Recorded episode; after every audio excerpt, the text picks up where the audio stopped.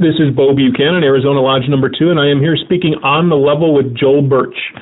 Joel, can you start out by telling me your name, the name of your home Blue Lodge, and any offices or titles you have related to that lodge? My name is Joel Birch. I have been marshal with Arizona number two. That's my home lodge. And uh, currently I don't have a chair, so I don't have a position right now. And are you in any other appendant bodies, any other Masonic bodies? No. No, okay. When did you? When were you raised as a Mason, and how long have you been a Mason?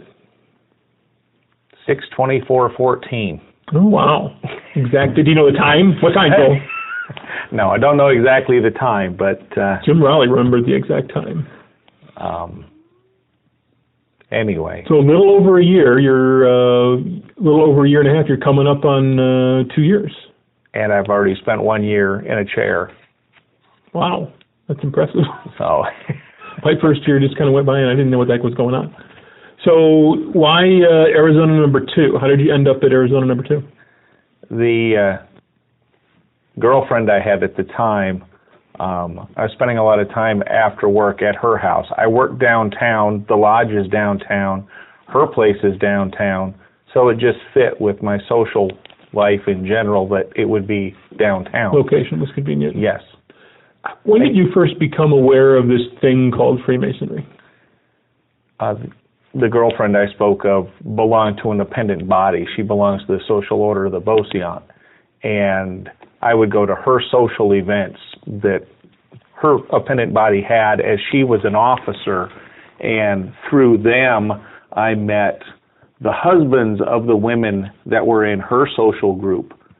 And by the nature of the social group, they were Masons.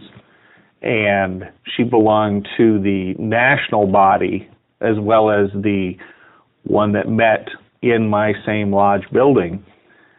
And so I got to travel as their national meets in different cities throughout the U S every year. So the first one was in Indianapolis, and I went simply because the group was going to take a tour of the museum in the middle of the Indy racetrack. Oh, wow, that's cool. And that was my draw.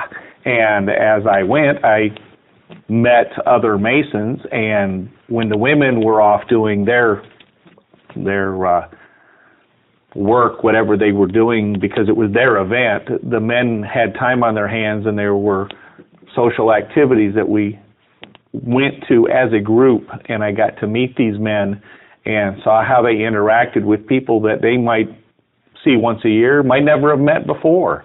And I was impressed with the behavior. And, you know, sometimes you get groups of guys together and things turn raucous or whatever, and these guys were always gentlemen. And this impressed me. And uh, the following year, we went to Harrisburg, Pennsylvania, and we got to do some neat social things, and I saw some more of the same guys. And I thought, well, this is this is neat stuff. So therein lies my lead into Masonry. Um, so how long did it take when you went to, uh, started hanging out at these Beauceant events, how long was it from that time you started getting involved to the time that you decided you wanted to be a Mason? About a year and a half. Okay. Yeah. It's relatively quick compared to some other people I've talked to. A lot of people, it could be five years. But those guys probably didn't get immersed with another group of about fifteen other Masons. Right. And be able to go hang out with them for almost a week. Right. Um, every day. Different guys. So um, my, uh, my immersion in that drew me in, and... Uh, my girlfriend at the time, um, her husband was doing time. And because he was doing time, the lodge somehow learned about it, and he was booted out.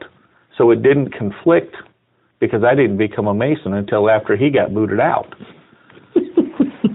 So, the, you know, there are those rules that you're not to, you know, involve yourself with another Mason's wife, wife daughter, widow, daughter, that right, sort of right. thing. And and uh, anyway, so Uh, he went out, I came in, and uh, he has since passed, and uh, she's still involved, not to the degree she was involved with the Social Order of Beauceant, and uh, I made Master Mason before I went on another trip to another city with her with the Social Order of the Beauceant. So you've done a fair amount of traveling. They say, as a Mason, you're a traveling man. You are a traveling man. So tell me, in your travels, can you can you share a, a interesting memory or a fun story or anything? My first line signer, Joe Cortez, wonderful man, um, was uh, walking with a cane and not always at the best of health. And when we went to uh, Harrisburg, um, in our downtime, um, I like when I travel to go to Harley-Davidson dealerships and pick up a shirt because it's a traveling postcard. I can wear it and everybody can see where I've been. He was interested, and we got to go to the York Assembly Plant where they build Harleys. Right. They had a wheelchair. He sat in the chair while I pushed him through the plant on oh. a tour. It was the pinnacle of the trip for him because he got to go on the tour of the plant because they had a wheelchair. Ready for him. Wow. He was afraid he was not going to be able to do it because he wasn't going to be able to walk that distance. And it it was just so neat to be able to push him through the museum. Well, not the museum, I'm sorry. We did museums, but through the actual plant where they the, build the bike. The plant where they walk you through and and uh, show you how they put all this stuff together. And uh, he was afraid he was going to sit in a hotel room and not have any fun. And here he was going through the Harley-Davidson plant. He didn't have any idea he was going to do that when he went on the trip because that was my thing, not his. Right. But he thought that was really neat. And as my first line signer, that was neat. And he has since passed, so that is a memory that I have that I can always cherish. We got to talk to his wife, Leilani. She was one of the early interviews I did, actually. That was kind of neat. Wonderful woman. Yeah, yeah, very, very much so.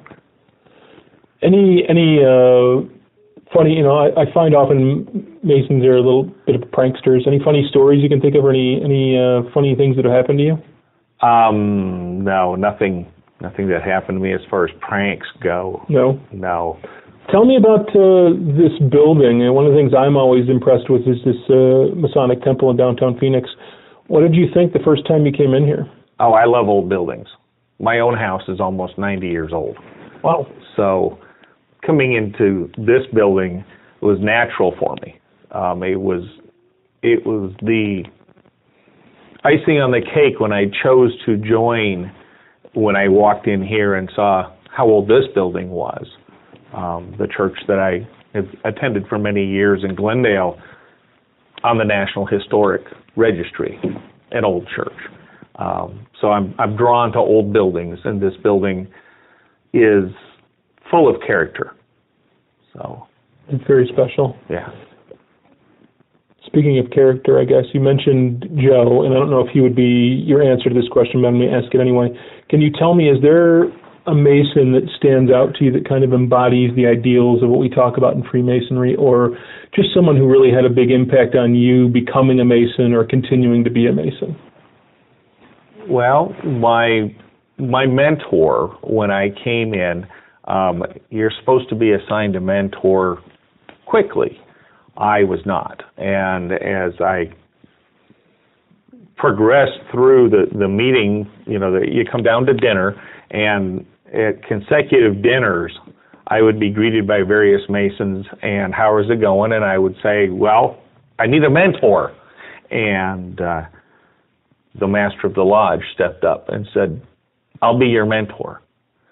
And I was really taken aback that, that the man who has so much on his plate, who is, is in charge of everything for that particular year, would take the time for a mentor. And that was Michael DiGiacomo, whose name has come up several times in these interviews. And it really impressed me that he was that busy yet would take the time for me. And he explained to me that as a mentor, he was always my mentor. I did not know that coming through with each degree I would have the same mentor, and he assured me that he would always be there for me. And he's good at that? Yes. Very good? Yes. Yeah. Any uh, any other stories or closing thoughts you want to share? They say you get out what you put in. I'm trying to put in a lot. All right, Joel, thanks for talking to me today. Thank you.